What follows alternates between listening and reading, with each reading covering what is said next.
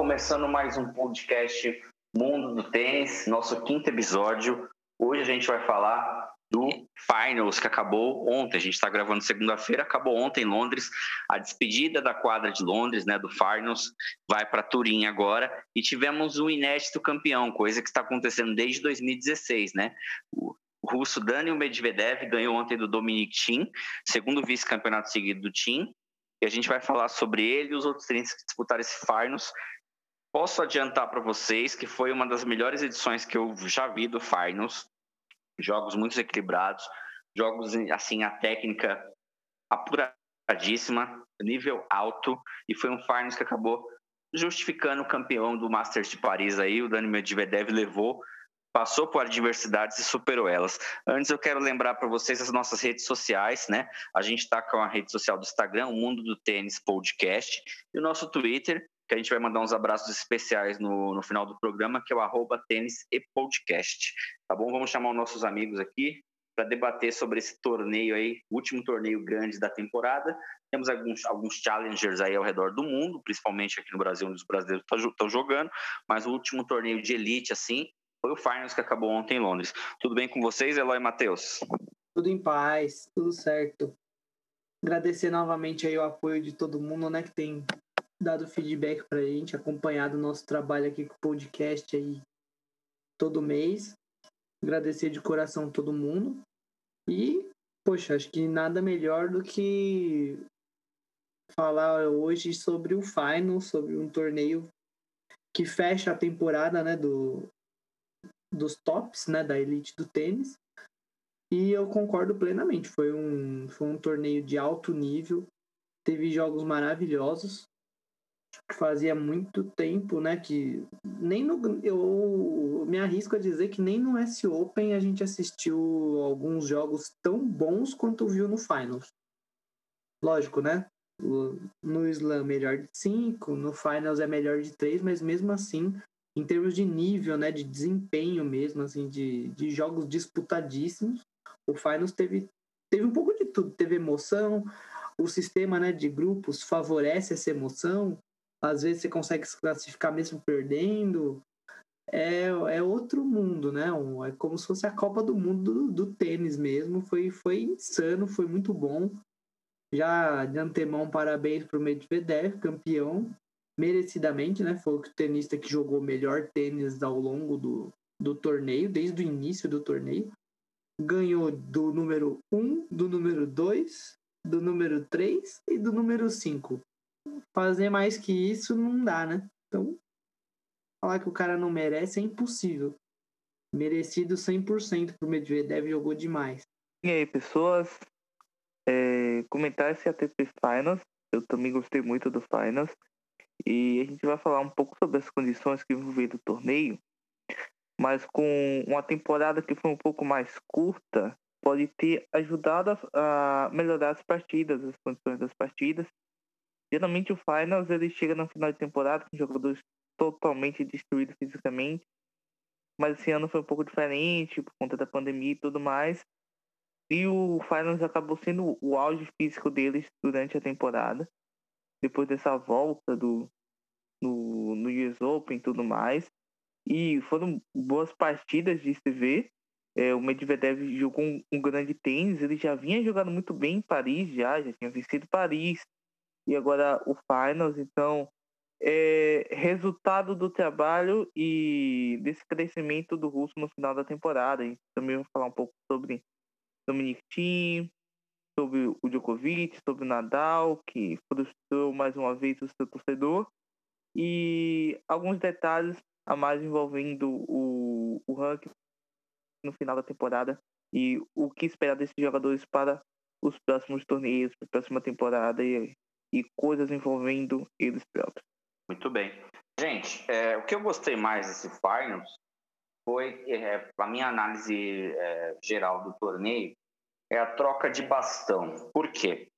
Eu, assim como você, já acompanha centenas de jogos de Djokovic e Nadal. Já vi Djokovic e Nadal, e também, também o Federer, ganharem jogos assim, principalmente o Nadal. Você fala, vai perder, e, vai, e o cara vai lá e ganha, acha um jeito e ganha o jogo, jogando mal, o adversário jogando muito melhor. o que eu vi nesse sábado é que se fosse há dois anos atrás, na, a final seria Nadal e Djokovic. Por quê? Djokovic é, jogando melhor do que o Tim, tendo menos dificuldades ali no saque o Tim. Tim vai lá no momento ali, chave 7-5. Jogo em alto nível, segundo set impecável dos dois, vai para o tie-break. Tim tem o match point na mão, perde a oportunidade, o jogo acaba desenvolvendo ali, match point, set point, e o Djokovic fecha 12-10. Porque eu vi uma geração de tenistas, Bert, Songa, Ferrer, é, até o Silic, Del Potro, fosse, alguns outros tenistas de outra geração, eles sucumbiam quando acontecia isso. Quando perdia um set assim que estava na sua mão, você encurtava o braço, igual eu o Tim fazer um dos pontos ali, para fechar o jogo. E no começo do terceiro set, o, Djokovic ia lá e quebrava logo de cara, e aí conduzia o jogo até a vitória, quando não dava um pneu ou 6-1, 6-2. E o Tim começou muito bem o terceiro set, o jogo continuou parelho, poderia ir para qualquer um dos dois lados.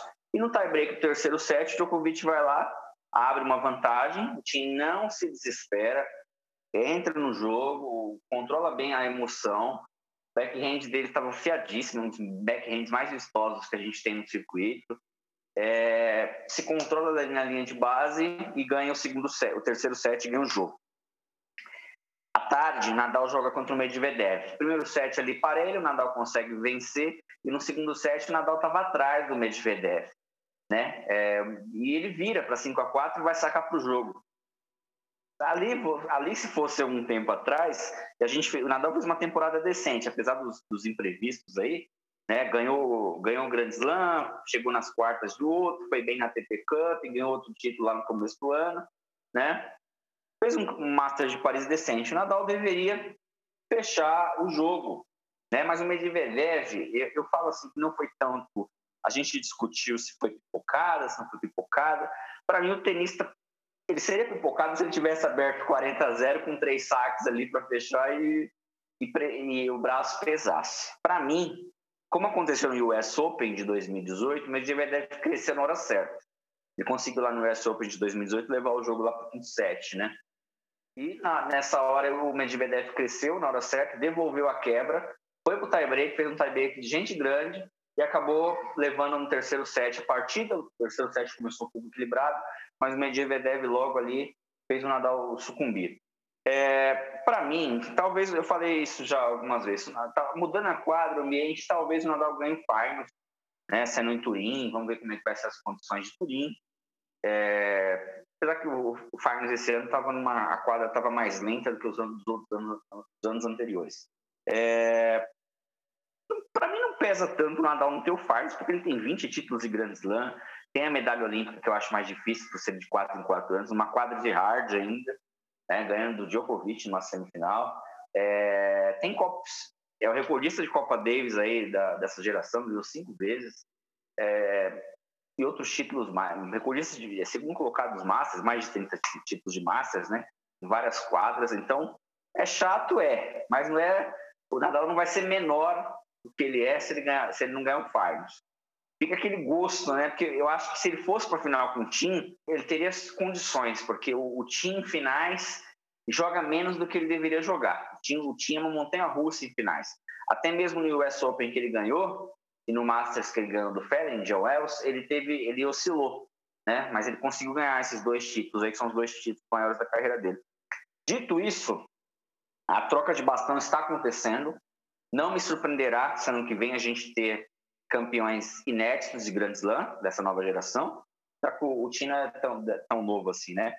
E Medvedev, Tsitsipas, é, Zverev estão aí bem cotados para mim para ganhar os títulos de, de Australia Open e de US Open, que são hard. Existe um equilíbrio maior. Saibro ainda aposto no Nadal com Tim ali junto com o Djokovic seguindo eles. E na grama, vamos ver o que vai acontecer, né? Pedra, Djokovic, falta esses caras jogarem melhor na grama, não eles nesse nível ainda. Mas a troca de bastão está acontecendo. Acredito que em 2022 a gente tenha é, algo, que, algo similar que acontece na WTA, vários campeões de slam. Hoje a gente tem oito. Em 2022 a gente pode ter 10, pode ter 12. ela está acontecendo e essa geração está aí, desses tenistas que eu falei, incluindo o Rublev, incluindo o Sinner, ela é melhor do que a geração anterior, que tinha Nishikori, que tinha Tonga, mas Tonga é, né, é de uma geração um pouco maior, mais atrás, Raonic, que era Dimitrov, né, que era, uma, era um tenista que a gente fala assim, ah, esse cara vai ganhar um grande slam, e não aconteceu. O Medvedev já está com três títulos Masters na carreira e o Finals, ele igualou o Davidenko, né, e com 24 anos. Então, é, mesmo não sendo um tenista assim que eu tenho muita simpatia pelo estilo robótico dele, parabéns pro, pro Daniel, super, superou as diversidades que todos eles têm, tem, bateu Nadal e Djokovic no mesmo torneio, né? É uma, é uma missão assim dificílima e ele fez muito bem. É verdade. Acho que uma coisa importante da gente colocar aí é o, é o contexto que o, que o Matheus citou no começo. Porque realmente, né, esse Finals ele é, primeiro, um divisor de águas em relação a isso que o Diego colocou agora também, né, do, de ser uma a representação desse dessa passagem de bastão, né, ser esse divisor de águas mesmo da nova geração conseguiram bater Nadal e Djokovic em situação normal, assim. Eles não estavam abatidos, não estavam abalados fisicamente nem mentalmente, nada. Plenas condições para todo mundo, de igual para igual. É, Nadal perdeu dois jogos no torneio, Djokovic também, para tenistas diferentes. Né? Então, tá acontecendo realmente essa mudança, tá acontecendo realmente essa transição ficando cada vez mais nítida, mais clara e mais consolidada cada vez mais os, os mais jovens né, estão preparados e conseguindo conquistar seu espaço e demarcar o seu território aí, né, marcar realmente o um nome na história também. E acredito muito que esse Finals aqui é uma grande representação disso. Muito por quê? Por conta do que o Matheus colocou no começo, que é um Finals que ele é um pouco diferente dos do demais, em relação a essa coisa de da temporada ter sido muito mais curta, ter tido poucos torneios, é, a galera ter escolhido né, torneios para disputar. Então, por exemplo, o Nadal não foi no S Open, né? Foi em, é, preferiu se preparar para Roland Garros e depois também não disputou torneios menores para disputar só Paris e o Finals. Então, assim, se for pensar por esse lado, não, o Nadal estava 100% preparado, focado e descansado para um finals pela primeira vez, talvez, na carreira. Todas as outras vezes, né, ele sempre a não que é desculpa, mas assim, a justificativa sempre foi de que ele chegava muito cansado, né, que ele Acho chegava... que do, Eloy, 2013, 2013 ele estava voando. Não, ele estava muito bem, mas é. uma temporada inteira, né? E ele, ele, jogou... ele pulou, ele pulou Paris, se não me engano, em 2013. Sim. E ele chegou nos cascos. É que ele pegou o Djokovic ali, o Djokovic na, naquela quadra ali foi melhor que ele, mas, mas você tem razão. Nessa temporada aqui, ele estava muito bem fisicamente. É, aquele tinha mais possibilidades física, mentalmente, né, em termos de preparação, assim, foi que estava mais disponível para ganhar o finals, digamos assim. E não rolou.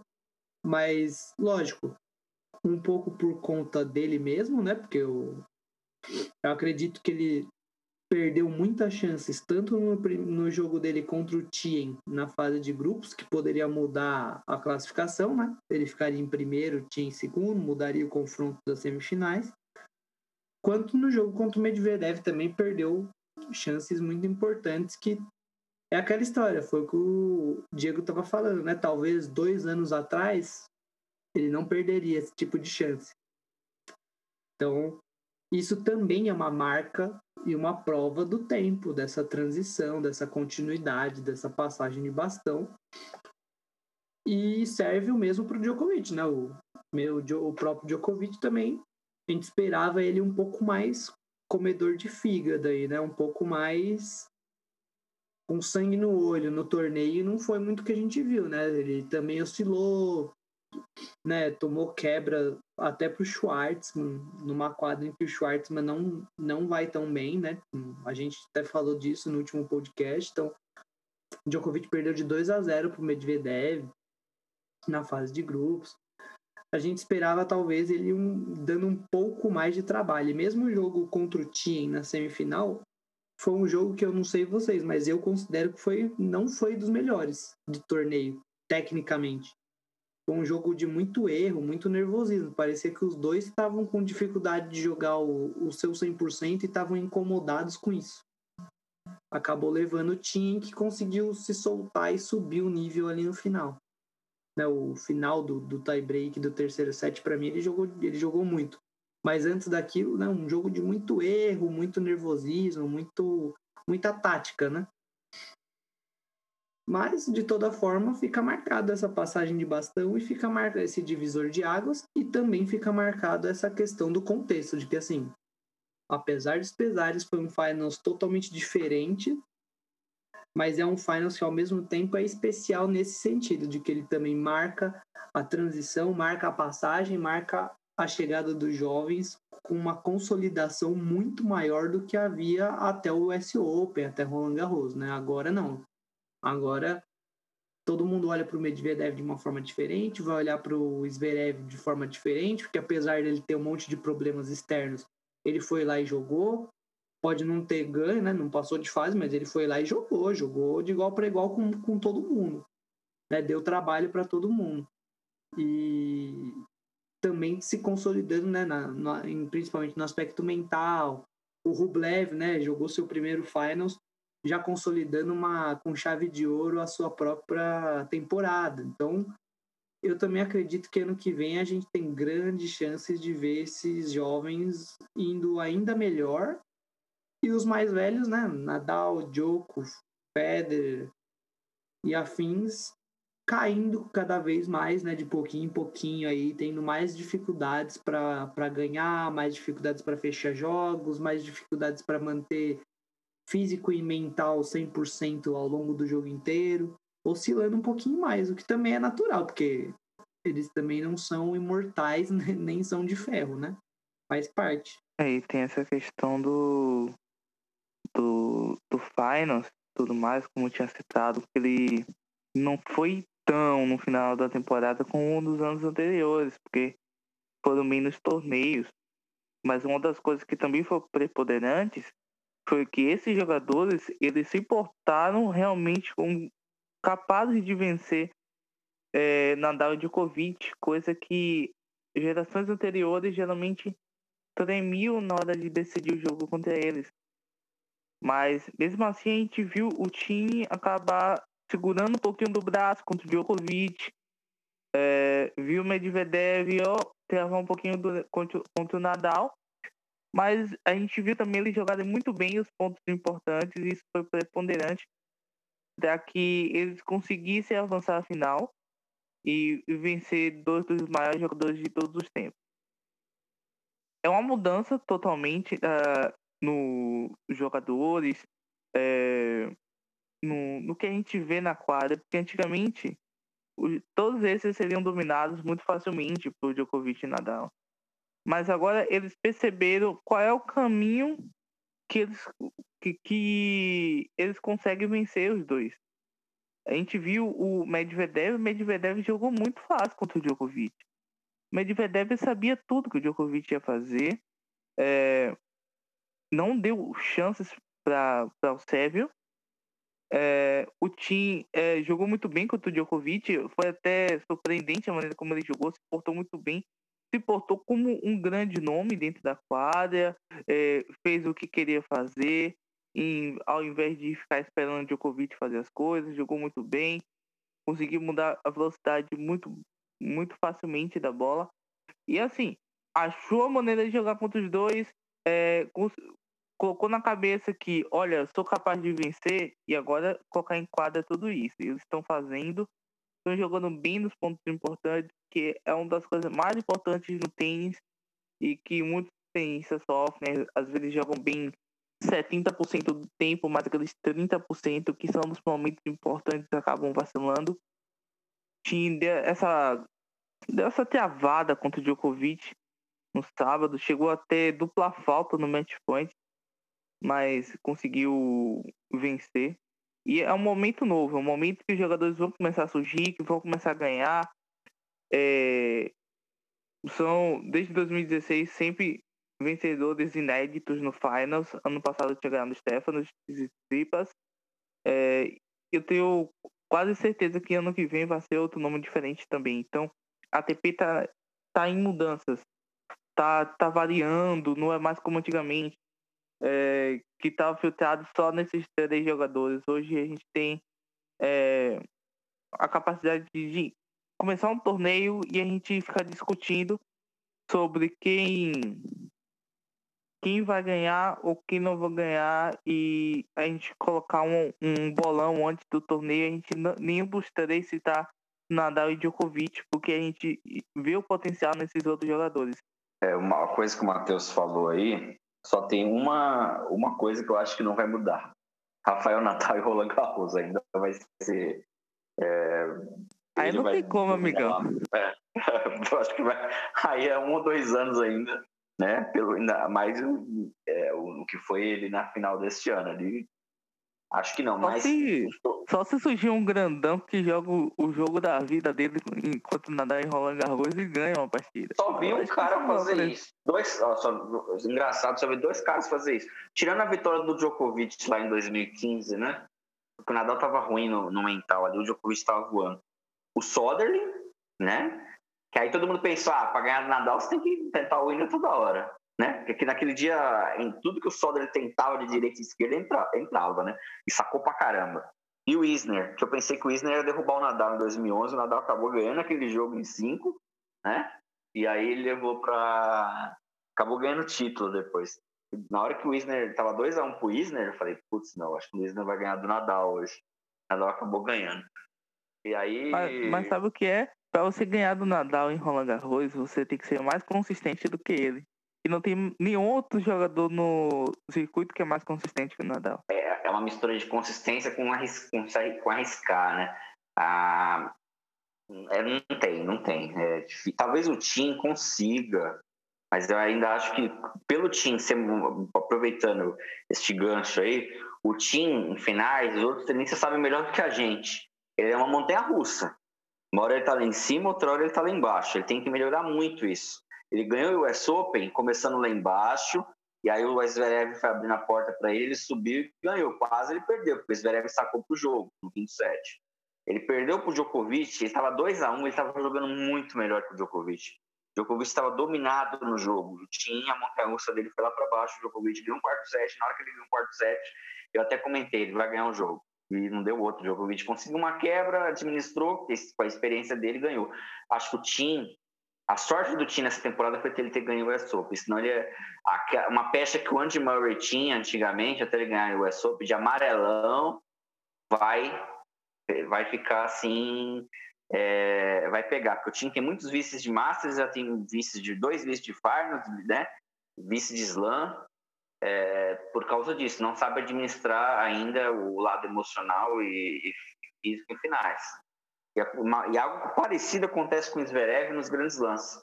Melhorou este ano, é inegável, né? O Zverev foi melhor este ano. É, principalmente o Zverev administrar o segundo saque dele.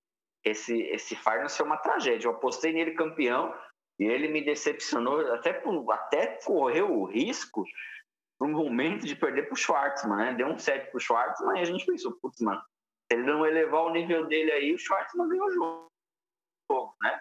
Ali na, na segunda rodada, ele conseguiu ganhar ali. É, o Zverev tem que melhorar muito bem, tem que equilibrar esse segundo saque dele. Ele não vai conseguir, né? Não adianta ter um primeiro saque muito bom. E no dia que ele não funcionar, você tem que ter outras, outras armas para jogar, né? E eu acho ele um, um tenista super talentoso também. Melhorou este ano. Em outros anos já, já chegou a ser pior. Ele gastava muito tempo em quadra com tenistas que não sabia que a gente não ia longe, né? Gente, dois tenistas aí que, que para mim foram bem, né, dentro da, do seu, dos seus limites. Rublev e Schwartzman, né? Schwartzman a gente era pedra cantada, que ia perder os três jogos. Eu disse que talvez ganhasse um, né? Mas não teve nem como. Achei até que ele ia complicar pro, pro Medvedev na, no, no jogo lá do. O Medvedev já está classificado, e que o jogo era tarde, ele ia tirar o pé, mas o Medvedev não quis nem saber. Acabou com o Schwartzman rapidinho. E o Rublev ganhou do Tim, né? O Tim já estava classificado, o Tim administrou, jogou mais cedo, né? No outro dia. Mas contra o Rublev teve a chance de ganhar do, do grego, mas na hora H ali não controlou bem os, os hormônios, né, no tie-break decisivo do terceiro set. Mas foi um aprendizado para os dois, né? Acho que o Schwartzman não volta mais para o Finals, que a gente sabe que é um tênis no máximo para top 20, né? Quadra de Saibros, brilhar em quadra de Saibros. Fica, vai ficar para sempre na memória que ele participou do torneio. E o Rublev já acho diferente, acho que ele não tem para nível top 10 e voltará mais experiente para os torneios posteriores do Finals. É, mas realmente o Schwartzman é difícil, né, dele manter o, essa mesma pegada, essa mesma sequência de atuações e os principalmente as pontuações, né? Ele vai ter que defender muita pontuação no, na próxima temporada. Eu também acho que é difícil que ele fique entre os oito novamente. Mas mesmo assim valeu demais o ele mereceu muito estar tá lá. Valeu demais a com certeza a experiência. Desculpa. E também valeu demais ele ter feito o que ele faz de melhor, né? Ele estava lá, ele sabia que era muito difícil e ele não largou o osso um segundo. Você não viu o Schwartzman de cabeça baixa, você não viu ele entregando nada, ele jogando displicente, jogando sem vontade, não. Ele foi lá, ele deu o sangue, ele fez o melhor que ele podia fazer, mesmo sabendo que ia ser difícil. E acho que ele é um exemplo ótimo para qualquer outro tenista ou ser humano no mundo em relação a isso, né? O cara se doou 110% a temporada inteira. E mesmo sabendo que seria extremamente difícil, que ele ia jogar só com caras que geralmente ele perde, ele jogou o máximo que ele podia. Ainda ganhou sete, né? Do Zverev, né? Deu uma complicada ali, quebrou o saque do Djokovic. Então, assim, ele teoricamente se superou também em termos das expectativas. Ele foi super bem para o limite que ele podia chegar. Agora, o Rublev, eu acho que não, eu acho que ele podia ter feito um pouquinho mais. Acho que o jogo dele contra o Nadal era até esperado, né? O jogo encaixa. É... Nadal colocou também toda a experiência em quadra, intensidade, coisa do seu primeiro jogo de ambos, né? Um misto do nervosismo do Rublev com versus a experiência do Nadal. E o Nadal também inteiraço, 100% preparado ali, primeiro jogo descansado, zerado era difícil mesmo para ele. Agora, mano, o jogo dele contra o Tsitsipas realmente dava, né? Deu para ver que foi uma questão mais mental. Sentiu, né, um pouco o momento ali de fechar, sentiu a pressão de, de ganhar do grego. Até porque o, o retrospecto recente, ele tinha perdido alguns jogos, né, pro Tsitsipas, até em Roland Garros, então talvez esse fantasma também tenha dado uma assombrada dele ali no jogo. O próprio Tsitsipas, né, para mim, de certa forma, não dá pra, não foi um vexame, óbvio, não é decepcionante nesse sentido, mas assim, ele estava defendendo o título, né? Eu esperava que ele pelo menos passasse de fase, que ele ia vir com, com uma postura diferente, que era uma coisa que a gente vem criticando um pouco dele nos últimos podcasts, né? Que se espera muito o Tsitsipas que jogou o Finals do ano passado, o Tsitsipas que jogou o Roland Garros desse ano, mas ele ainda oscila muito, né? Não consegue manter um nível de desempenho absurdo muito tempo contínuo. Ele joga muito bem um torneio ou outro e em alguns ele joga não tão bem ou diria até joga um pouco de forma apática, assim, sem a mesma intensidade, sem a mesma energia, nos, principalmente né, em em jogos que são mais duros, mais longos, assim, é mais difícil dele manter do início ao fim. Acaba oscilando bastante. Esperava particularmente que ele passasse de fase, apesar do grupo, mas acho que o jogo decisivo para ele não foi nem contra o Nadal, porque contra o Nadal ele tem um retrospecto ruim e o jogo não encaixa, né? Backhand dele de uma mão, não é dos mais, né, óbvio, é muito bom, senão ele não tava onde ele tá, né? mas não é dos mais eficientes como o do Thiem, do Vavrinka, por exemplo. E ele sofre bastante para jogar contra o Nadal. Ele spin alto na esquerda dele machuca bastante. Ele é um jogador que gosta muito da rede, né? Gosta muito de subir. O Nadal é um passador, então encaixa para o Nadal. Já esperava que o Nadal ganhasse do Tsitsipas.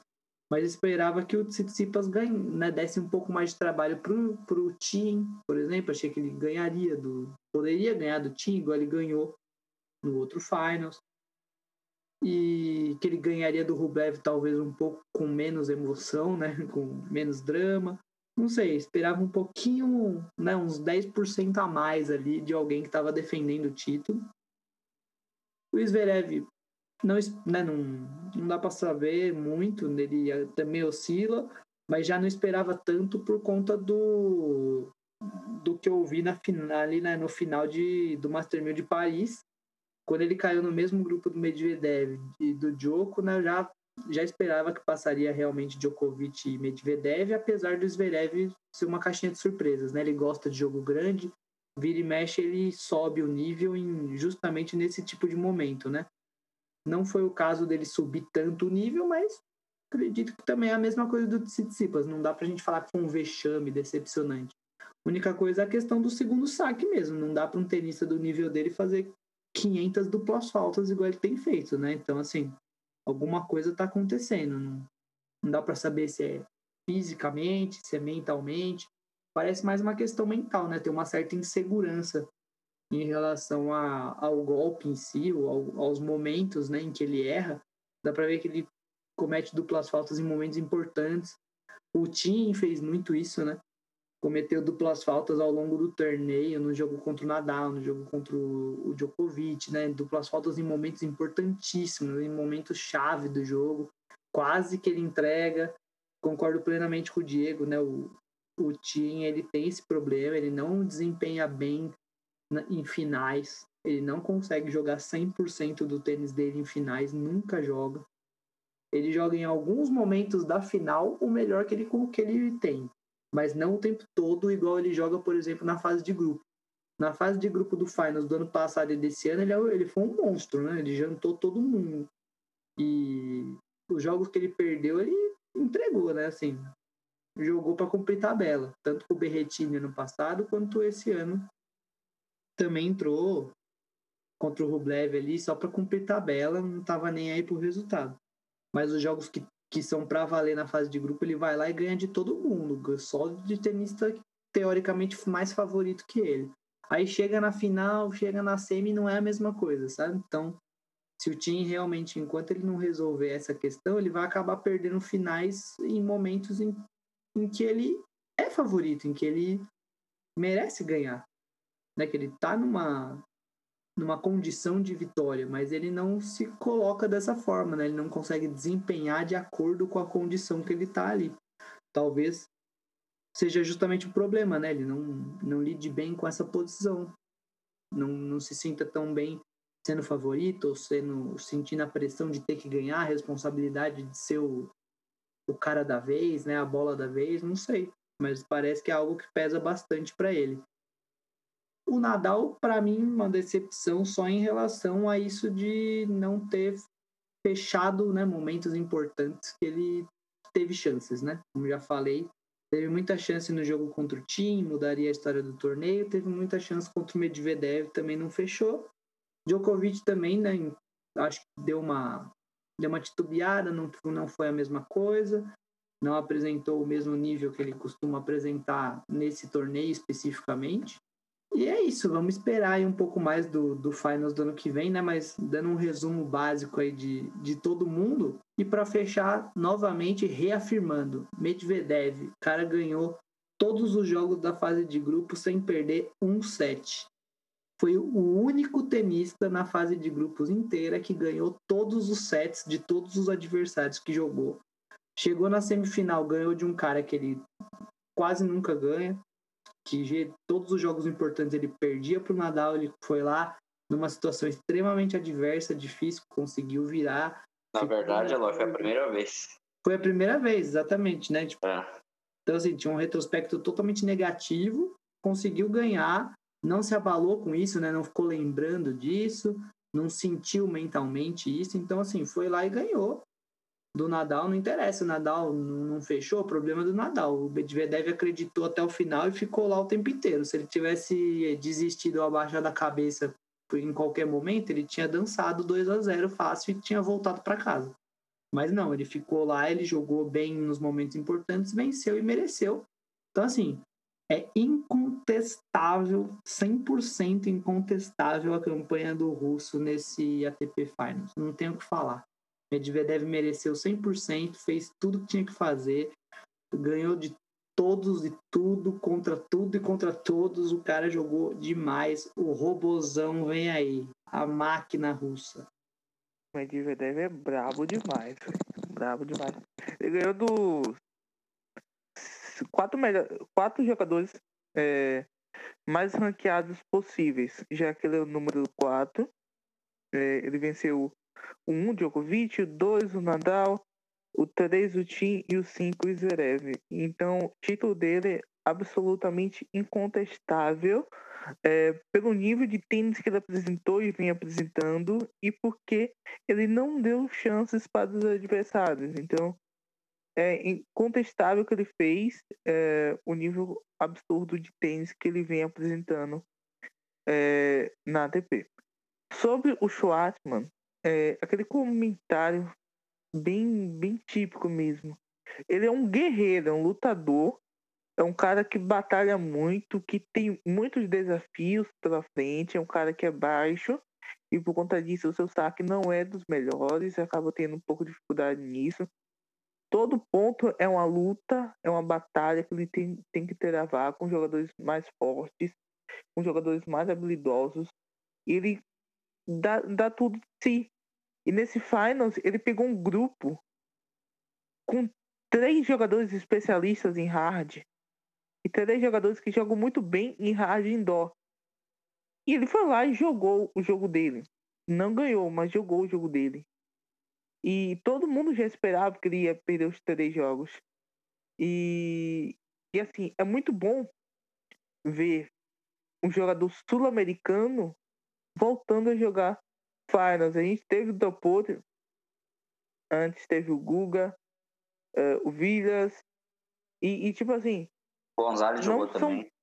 Gonzalez teve o Correia também, não foi? Não, Correia é espanhol. Não, é espanhol. Rios. O Massu, não foi? Rios, Rios, não, Massu não jogou, não. Rios, Gáudio, Coria, Nalbandian, Del Potro e, e, e Gonzalez. Esse Nalbandian, foi... Nalbandian é campeão, inclusive, de finals. Dois chilenos, Nalbandian é quatro argentinos e um brasileiro. Nalbandian, é, adoro, né? Então, é, é, muito... É, é, muito legal que a gente vê um sul-americano de volta para o finals. Tem que é um esporte tão europeu e, e, no, e norte-americano, a gente vê um sul-americano de volta. Estou muito feliz com o Schwartzman. É, o Rublev, eu acho que ele precisa virar a chave dele de jogador que ganha jogos para jogador que ganha jogos grandes. Eu acho que isso ele vai mudar a chavinha dele. Ele precisa mudar a chavinha dele para 2021. Foi uma temporada maravilhosa do, do Rublev. É um cara que joga muito bem tênis. E ele está chegando nesse nível de tênis agora enquanto os outros já estavam. O Medvedev já estava, o Zverev já estava, o Stefanos também já estava, o Djokovic há muito tempo, mais de 10 anos, Nadal há mais de 10 anos também. E ele está chegando agora nesse nível de tênis. Então agora é hora dele virar a chave e falar: opa, agora eu quero ganhar Grand Slam, agora eu quero ganhar Masters 1000. E é, 2021 precisa ser o ano da virada dele, de um jogador ótimo para um jogador excelente como seus adversários. É, no geral, o Finals foi muito positivo. É, baita jogos, tanto em simples quanto em duplas, que a gente vai comentar agora, né, né Diego? E muito feliz com a, as atuações dos, dos, jogadores em geral. É, foi muito bem, bom tecnicamente, fisicamente e atraiu bem os olhos durante essa semana de duelos que a gente teve é, lá em Londres. É, a gente vai comentar, Matheus. Antes eu vou só fazer um comentário, porque os dois torneios que eu mais gosto, assim, os slams, né, Roland Garros e o US Open, coloco ali no meu, meu patamar, até porque o Australia Open eu vou, eu confesso eu acompanho, eu acompanho muito pouco por causa do horário e questões de trabalho, né? Acabo mais lendo vendo VTs do que acompanhando o Australia Open ao vivo. Então, para a gente estar tá aqui no, no Brasil fica difícil. Roland Garros por causa do Guga, né? E também por causa do Nadal, e o US Open que é o, é o, é o grande slam assim, que eu que eu mais assim eu falo vou, vou tirar uma licença em setembro só para ir lá assistir ainda na minha vida né? É, paixão por esse torneio também por conta do André Agas. É, e depois desses dois torneios é o Finals eu, eu, eu adoro o é, é um torneio assim diferente porque só tem são oito caras assim dos tops do circuito né? e jogando ali uma semana que se você perder um jogo você ainda tá vivo né já aconteceu do Nalbadinha em 2006 com duas derrotas, classificar e chegar na semifinal. Então, nada é perdido. Os jogos, a maioria dos torneios são em alto nível, tirando o ano de 2015, que nem teve 2014, né? Que nem teve final. Foi o pior finals que eu já vi. E a quadra de Londres, cara, vai ficar na minha memória, assim. É uma coisa assim que eu daqui 20 anos, a gente vai para Turim agora, depois vai para outros países eu vou lembrar dessa quadra, assim, é uma coisa saudosista, porque a, o modelo, o jeito de você ver o jogo pela TV, com aquelas luzes, a, o desenho da quadra, aquele azul como fica na tela, o jogo, o jogo ali é, no ginásio fechado, né? É, o Finals está tá terminando em Londres agora, está saindo da arena, vai para Turim.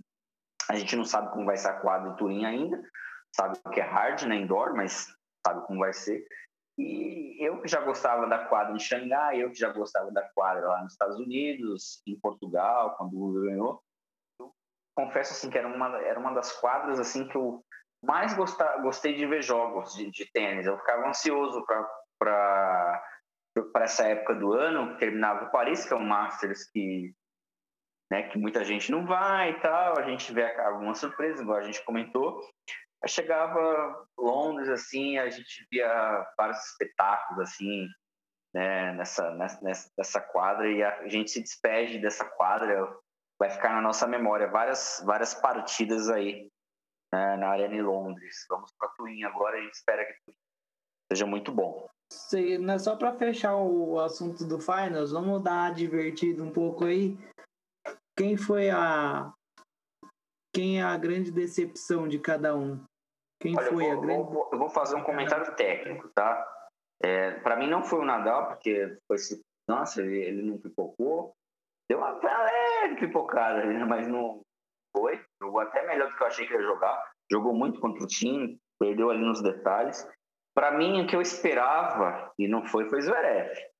Esperava mais e quase perdeu até do Schwartzman. Então, eu apostei nele para campeão. Para mim, foi a decepção.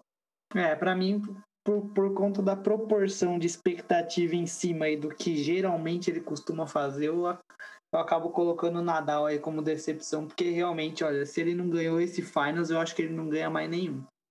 Que era então, eu vou falar uma coisa, eu sei era que você é chance. Aí seu lado torcedor tá falando, até comentar, se o Nadal ganhar esse jogo, eu ia ficar preocupado, né? Porque o Elano ia participar segundo, que ele tá comemorando por aí. É. Ah, mas assim, é verdade, tá. A quadra vai mudar, pro bem ou pro mal quadra é, que vem muda. É verdade, mas. Vai que nem Vai acabar, fica, vai acabar ficando mais rápido, aí, aí não vai ter jeito. É, aí não, não é mais olha, eu, olha, vou falar uma coisa, eu acho que não, sabe por quê? Turim tem condições de climáticas boas para o Nadal. Mesmo sendo indoor, talvez, vamos ver como vai ser as camadas que eles vão colocar lá, né?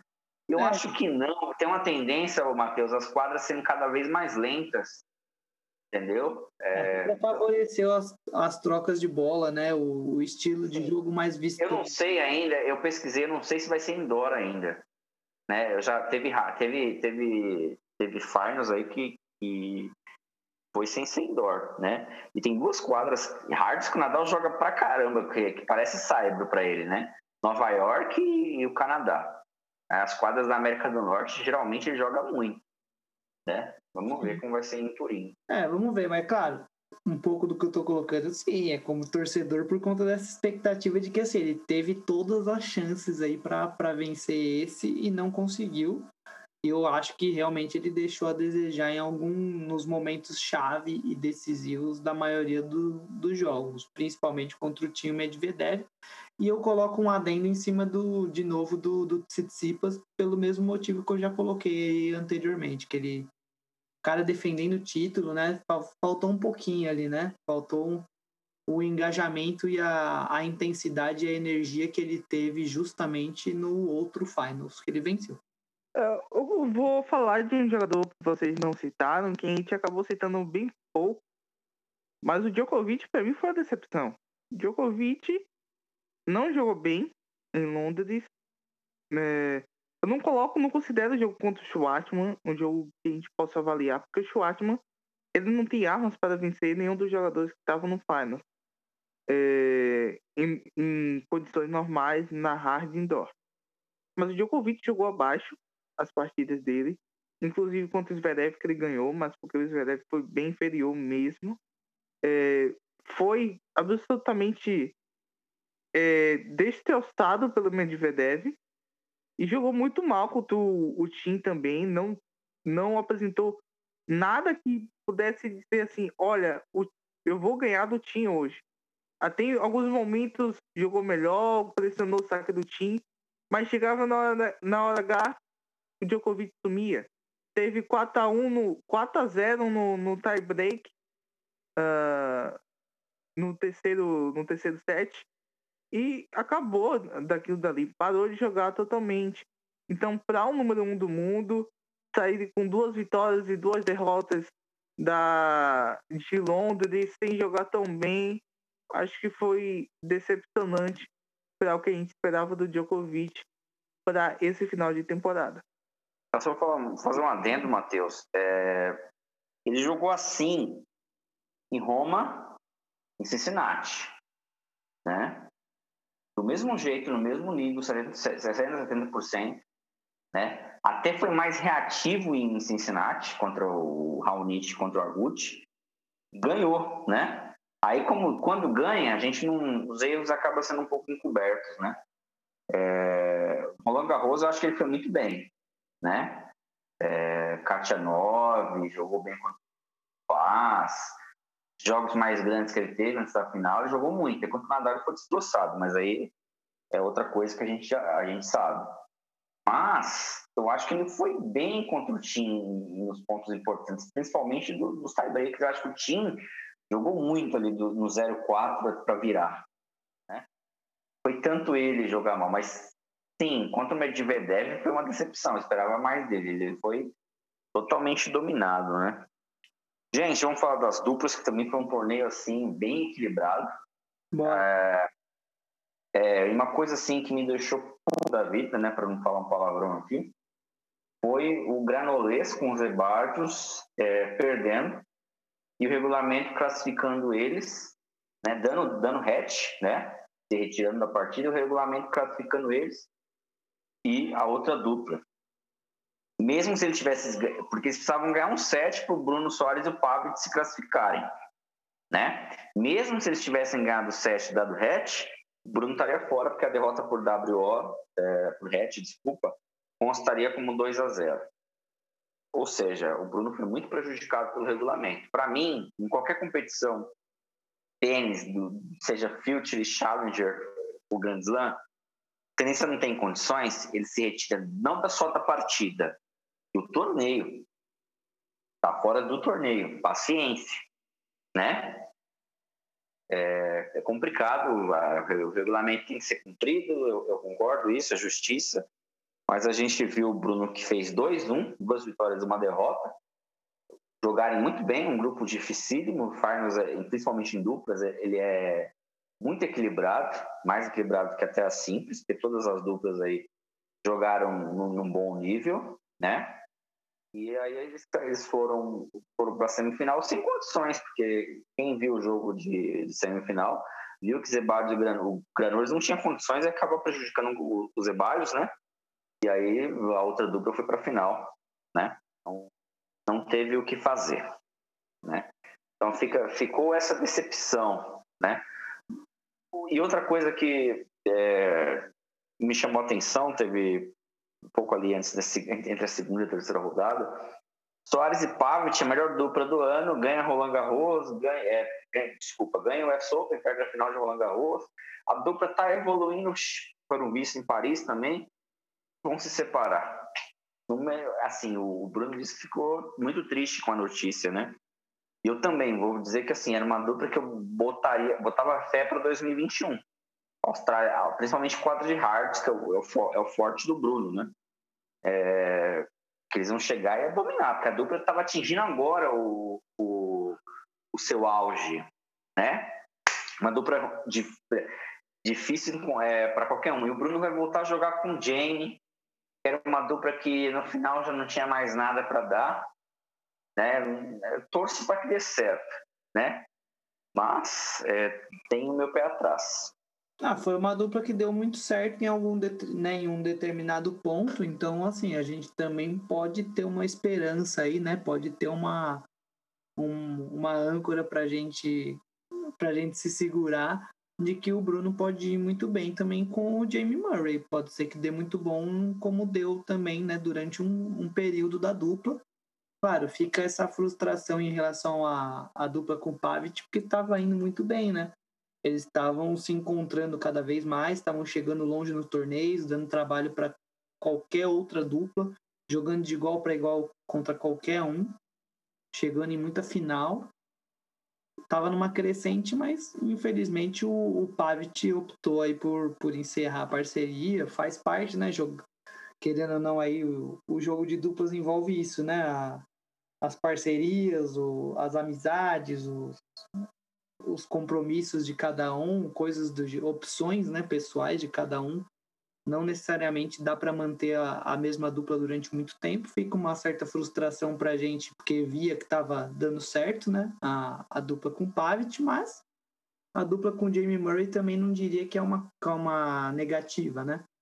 Pode ser uma coisa boa também. Vamos torcer para que dê, dê, dê certo, como já deu anteriormente. Agora, o que o Diego colocou aí em relação lá ao, ao que aconteceu com o Granolers, olha, isso aí é uma vergonha, né? A ATP vai ter que mudar o regulamento do próximo final só por causa do que aconteceu nesse jogo. Porque não é possível alguém dar, se retirar né, do jogo. Não chega a ser WO porque foram para o jogo e se retiraram no meio. Né? Eles se retiraram no, no tie break do primeiro set. Mas não, assim, em si, o ato de se retirar da, da partida de um torneio significa que você está se retirando do torneio. Você está declarando que você não, não consegue continuar disputando aquele evento, aquele torneio. Tudo bem, é uma fase de grupos tal, né? Tem um jogo hoje e você pode perder ele e ganhar o jogo seguinte, mas qual que é a lógica de você abandonar um jogo hoje por um problema grave físico e amanhã você poder jogar? Faz nenhum sentido. Não faz absolutamente nenhum sentido. Então, a ATP tem que rever os, os conceitos dela, tem que rever as regras, porque realmente a dupla do Bruno foi extremamente prejudicada em relação a isso. Era para eles terem passado, né? Eles precisariam só de um set ou né, do, que, o, que o resultado fosse a favor aí do, do Granolers, do Zebalhos. Mas assim, ficou feio, né? Pegou muito mal. Eu não digo que tem, um, que tem uma questão moral ou ética do Zebalhos ou do Granolers, entende? A, a minha discussão e a, o, o meu meu ponto extremamente negativo é em relação ao, ao regulamento da TP que é uma várzea o cara poder entregar um jogo, descar... né, seja lá descaradamente ou não, mas assim, entregar, dar, se retirar, falar, olha, não vou disputar a partida, não vou nem jogar a partida, e mesmo assim classificar e poder jogar no dia seguinte. Né? Se, se para mim, se você se retirou, você se retirou do torneio. É tchau e bem, você volta para casa e dá lugar para quem tá lá disponível para jogar. Eu concordo com o que vocês disseram sobre isso. Se eu não me engano, tem alguma regra é, na ATP que se a pessoa desiste de um torneio em simples é, por conta de uma lesão, ele não pode jogar duplas se, se tiver num torneio. Mas eu não tenho certeza. É, o problema realmente é a ATP.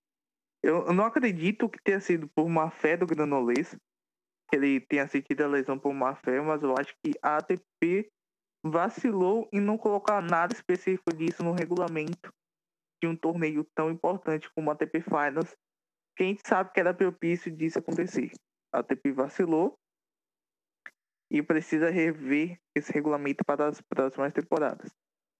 Já sobre o torneio, é, Pavic e Soares acabaram sendo eliminados por conta desse, desse problema aí, mas acredito que eles poderiam ter jogado melhor ainda do que jogaram, mesmo ganhando as partidas, mas todas as partidas foram para o match tie break e, e a gente sabe que os sets eles contam muito nesses torneios, então eles poderiam ter jogado um pouco mais, mas assim, muito positiva a temporada.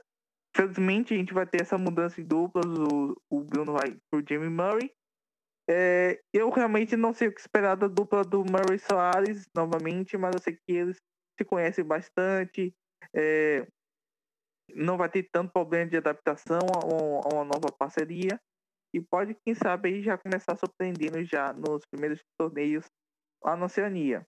Outra troca que teve foi do Marcelo Melo, que encerrou a parceria com o Lucas Kubat. Eles que venceram o Wimbledon juntos, no, se eu não me engano. É, foi isso mesmo, Wimbledon. Isso. Uh, e assim, finalizaram uma grande parceria juntos. Foi um momento muito emocionante. É, quando terminou a última partida, os dois que os dois venceram uh, na última rodada da fase de grupos. E muitos méritos para Wesley Kuruf e Nicola Mektic, campeões do, do ATP Finals. Eu, na semana da, antes do ATP Finals, que a gente teve nosso programa, eu falei que o título ia ficar entre Pavic Soares e Kuruf e Mektic. É, sem o Pavic Soares na, no mata-mata, é, o holandês e o, e o polonês, holandês e o croata, desculpa, jogaram muito bem todas as partidas, é, jogaram muito bem contra a final contra o Mels e o Vasselan e conseguiram um título que é justo e digno pela temporada que eles fizeram. Eram jogadores que assim que antes da temporada começar você não colocava tanto foco neles como se fossem as melhores do, a melhor dupla do, da temporada mas eles surpreenderam, jogaram muito bem, venceram merecidamente o ATP Finals e vão chegar muito forte para a próxima temporada. E que a gente nunca sabe o que esperar nas duplas, né? Para a próxima temporada. Agora a gente não tem Agora, os Bryans mais para dominar. é. não, não tem os Bryans mais para dominar. É, não tem mais Kubot Melo. Não tem mais Pavic Soares. Agora tem Melo e Roger. Tu não sabe. Não tem mais o Nestor na. Não tem mais o Nestor na, no auge. Não, não tem mais o Nestor, não. não tem... Como é que é o indiano então, lá? Não sabe o que vai acontecer, indiano, né? O indiano, o, Leander Paz. O Leander Paz. Leander Paz, muito bom. E, e assim, a, a, a dupla, ele tem parecido novos nomes, né? Então a gente não sabe o que vai acontecer para a próxima temporada. É só torcida pelos brasileiros e torcer também para que o, o Demo consiga fazer uma grande temporada, assim como o Marcelo. É, é, é, que negócio, né? Quando você tá lá embaixo, dificilmente você consegue ter um parceiro fixo. Esse é o problema do Demo. Ele tá, como, como é o nome do, do holandês que ele estava jogando recentemente? Que é Menderkop, alguma coisa, eu não, eu não lembro. Ele tá jogando muito bem com esse cara no final da. Isso. É, eu falei, putz, tem que ficar com esse cara, mano. Aí ele troca de parceiro, né? Não, não anda. Tá? Eu acho que ele tem muito potencial para ser duplista de ponto, Demoliné. Né? Tem mas... mesmo, mas é que é isso, né? Não, não tem. Não desenvolve com parceiro. Não né? É. Da, da E aí prejudica muito. É, é, uma coisa, eu acho que o Melo tem mais condições. O Melo vai jogar contra o, com o Vacelan agora, se eu não me engano, né? Pelo que eu vejo, é, o Melo tem mais condições. É com o Roger. É com o Roger Vacelan, né? Roger. Não, Roger mesmo. Jean Roger, Julian Roger. Jean Julian Roger, que é parceiro do Vacelan. Né? Eu acho que o Melo tem mais condições é, de, de, se dar bem do que o Murray com, com o Soares. Eu vou torcer porque é uma dupla que já deu certo, mas eu não gosto dessa coisa requentada. Não sei, sabe? É uma dupla que terminou, atingiu o auge muito rápido e só foi caindo. Em 2016 eles ganharam o Australia Open, o US Open, Fizeram 2017 muito bem, 2018 já foi começando a cair, aí 2019 até parou no meio, né? Mas vamos torcer pro Bruno. Torcer pro Bruno jogar mais com o Marcelo também, porque ano que vem é um ano olímpico, não foi este, né? Sempre falta alguma coisa quando eu vejo Soares e Melo, jog... Soares e Melo jogando, né? Seria interessante mesmo se eles vão, né? Se eles Mas é que assim, eles, eles sentem melhor, né? Acho que o, o estilo dos dois são para outros tenistas, os dois juntos não funcionam, né? Atualmente... É, não combina tanto quanto eles combinam com, outro, com determinados outros estilos de jogo, né? Aliados aos deles. Eu acho o Marcelo um dos melhores tenistas de duplas que eu já vi, falando sem, sem a nacionalidade, assim, tenista tático, defensivo, cobre muito bem a quadra.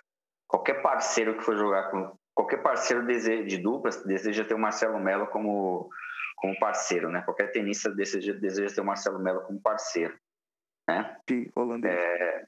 Um, rela um relato disso, Diego, foi a, a Teliana Pereira jogando duplas vistas com ele em 2016, velho. Chegaram a ganhar uma partida juntos. Mas eu queria Stefani. é engraçado que a, a dupla ali era pra ser Stefani e Soares, meu. Faz sentido. Faz sentido. Porque, apesar que a Stefani era mais uma A Luísa, é, porque o Bruno joga melhor mista. A Luísa não... dificilmente vai jogar as é. Olimpíadas. Ah, é verdade. O, o, Bruno joga melhor mista do que o Marcelo. Não sei, acho que faltou pensar ali nisso. Né? A Teliana não, não é o jogo dela, o jogo dela não é para duplas ali. Né? Falta um pouco mais de jogo É porque rede. em 2016 ainda não, não tinha a, a Luísa, né? Ela então entrou a Teliana, que era a, a, melhor ranqueada brasileira. Ela tinha outra peça junto com a Teliana. Quem era? Era a Bia. Acho que era, era, não, acho que era a Luísa. Não, a Paula Gonçalves. A Paula isso, Gonçalves. Isso. A Luísa ainda então, não é. Eu, é. Aí eu vi um comentário na época que eu concordei que o Bruno, a dupla deveria ser outra, porque o Bruno joga muito bem em duplas mistas. E, ela, e a Paula tinha um jogo melhor de, de duplas do que a Teliana. Ele apostou na experiência, porque o Marcelo era o número um do mundo, porque o João, né, que era o técnico, porque a Teliana era número do Brasil, né? E duplas mistas é aquilo, né? Muitas vezes acontece, muitas vezes não acontece. Só Rings e Jamie Murray que eu vi ultimamente aí, né? Ganharem seguidamente, né? Gente, acho que é isso, né? Eu vou mandar uns abraços aqui especiais, né? Pra gente encerrar, né? E a gente vai fazer, pessoal, um programa, um programa de é, um, como é que é? retrospectiva né, da temporada 2020 ainda. Lá desde o Australia Open, vamos falar algumas coisas da pandemia, que é uma temporada típica. Começou, acabou, depois voltou e encerrou no Finals aí, né? Eu quero mandar um, um abraço, uns abraços especiais. Um abraço para o meu ex-aluno, o Andrew, né? Dei aula para ele em 2011, né? Engraçado que eu dei aula, eu dava aula pro, de informática nessa época, num colégio particular que o Andrew fazia nono ano, se não me engano. Olha como eu estou ficando velho, né? Hoje ele é formado em Química, né? Mas é isso aí, como professor torço para todo mundo e bem. E o Andrew, ele, eu ficava dando aula, eu lembro disso até hoje. Era o Wimbledon 2011, eu dava aula de manhã para ele, ficava com o computador ligado ali com uma janelinha lá no, no Tênis Brasil, no, no, no Tênis News, vendo os, os resultados, né? É, ficava um, um, olho na aula, um olho ali no, nos pracares. Um abraço para o Vinícius, Vinícius Santos, para o Amado, para o Renan, para o Atar, para o Roger Wendel, para o Felipe, para o Kleber, para o Thiago Amaral. Um abraço para o Balta, aí pela, obrigado Balta pela força. Depois a gente vai divulgar lá no Twitter a causa do autismo. Também dei aula para alunos autistas, sei, sei como é que é importante ter essa conscientização. E vou mandar um, um abraço especial, porque a gente está divulgando muito no Twitter nossa, nosso, os nossos podcasts, né, e comentando alguns jogos. Eu percebi que quando você clicar na hashtag, todo dia a gente estava clicando nessa hashtag aí do, do tênis no Sport TV, que era o, a hashtag do Parnos no Sport TV, e e aí muita, eu vejo sempre as mesmas pessoas comentando ali, né? E é um grupo de meninas comentando, né? Eu vou, eu marquei o nome, o nome delas aqui, né? E vou mandar um abraço, tá? Simone, Tina, Marcela, Paola, Rose, Luciane, Adriane, acho que é, acho que é isso, tá? Um abraço pro perfil lá que, que sempre interage, o Diógenes e o Grande Willy 1. É um perfil que interage, não sei se é homem ou se é mulher. Mas um abraço para essa galera aí que sempre dá, dá, dá, um, dá uma moral pro nosso podcast, tá bom? Raquete na mão, perfil muito bom. É, Camila, eu esqueci o nome do rapaz, ver se eu lembro. Camila e Pedro Petrachini e Camila Delmanto. Um abraço para os dois que fazem um perfil muito legal, que é o arroba raquete na mão BR, tem Instagram também, eles têm podcast, né? E é uma página muito legal de tênis que eu não conhecia antes da gente fazer o podcast, né? É, é isso aí, são os abraços. É isso, gente. Mais uma vez, obrigado aí a, aos amigos pelo podcast, a todo mundo que acompanha e que fortalece a gente aí ao longo do, dos dias, das semanas e dos programas.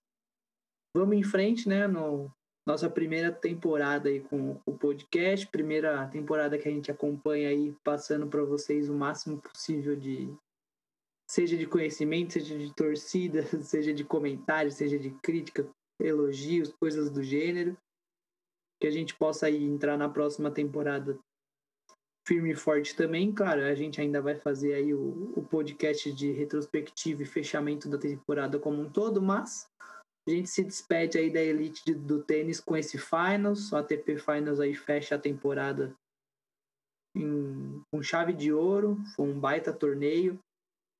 Acho que o melhor jogo que eu vi da temporada foi Nadal e Team desse Finals. Foi insano.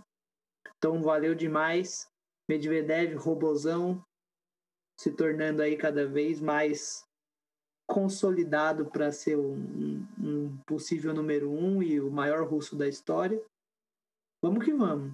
Muita coisa boa vindo por aí. WTA também vai voltar em breve, né? Não teve finals, né? Por isso que a gente não, não comentou nada, tá? Né? Só uma contextualizando. Matheus quiser falar um pouco a respeito, mas é, o WTA não, não teve, né? A não, só, associação só uma coisa, ó, Rafael. A gente acertou. Sabalenka. É verdade, é verdade. É Sabalenka. Pra quem não sabe, gente, é, é, ó, a, a, tenista, a tenista que eu mais gosto aí é a Kvitova, né? Só que a Kvitova já tá na curva para baixo, né? O Matheus é, é, a, é a Bia, né? Bibi. É, a Alina ganhou. Tem a Andriesco. Andriesco e a Ana Conil. Sim. E deixar também uma ressalva aí que o do Sinner, né? Que foi campeão Sofia, da TP. Né? ganhou Sofia, é, TP 250, quebrou aí o jejum de, de, de ATPs, né? Entrou no mundo do, dos, do hall dos campeões de, de torneios ATP. Esse também tem um futuro aí grandioso pela frente. Vamos que vamos. Valeu. É, valeu, gente, é, por acompanhar nosso episódio. É, Continue seguindo a gente nas nossas redes sociais, no Twitter, no Instagram. Queria mandar um abraço para o pessoal do Spot Mais, que está dando um apoio legal para a gente também. A gente está divulgando nosso podcast lá no site. Tem algumas pessoas que estão acompanhando, o pessoal dos grupos no Facebook também que estão acompanhando a gente. Um grande abraço. Eu queria deixar um, uma mensagem aqui especial, né? Porque nessa segunda-feira que a gente está gravando, Los Angeles Rams e Tampa Bay Buccaneers estão jogando na NFL e a primeira vez que todos os 12 árbitros em campo são negros. E teve na última semana, o Dia da Consciência Negra, um episódio terrível com, com uma pessoa negra no, um, numa loja da Carrefour. E eu queria deixar esse recado, né? Que é, a gente está lutando muito pela igualdade racial. E as pessoas e a sociedade ela precisa começar a viver em sociedade, precisa começar a amar mais o próximo, independente da sua cor, da sua religião, da sua maneira de agir, da sua orientação sexual e o respeito e a igualdade de, de condições para todo mundo, eu acho muito importante. Isso um recado que eu deix, queria deixar nesse final de podcast para todos vocês que estão acompanhando. Boa, certo? Belas palavras, Matheus. Parabéns. Batendo palma aqui para você. Né? De solidariza aí com a, com a causa, certo? Ah. E é isso aí, gente. Aprove... É... Aproveitando, ah, aproveitando até né, em relação a, a, exemplos aí do que a gente tem no próprio tênis, não necessariamente de, em questão racial, mas quem dera se todo mundo fosse gigante de alma e coração, quanto é o Schwartzman, independente do tamanho, né? Quem dera, quem dera se todo mundo lutasse, se entregasse 110% também pelas causas que não são só baseadas no próprio umbigo e no próprio desejo pessoal. Certo. Gente, vamos encerrar aqui o nosso episódio, nosso quarto episódio. Parabéns pro Medvedev. A gente volta com daqui duas semanas, né? Agora serão. A gente vai fazer um resumo da temporada, como eu falei. E voltamos aqui os programas especiais até o final do ano. Antes da grande temporada começar lá na Oceania, a gente não sabe direito se vai começar. A gente vai, vai informando vocês, tá bom? Um grande abraço, obrigado por ouvir a gente. Valeu!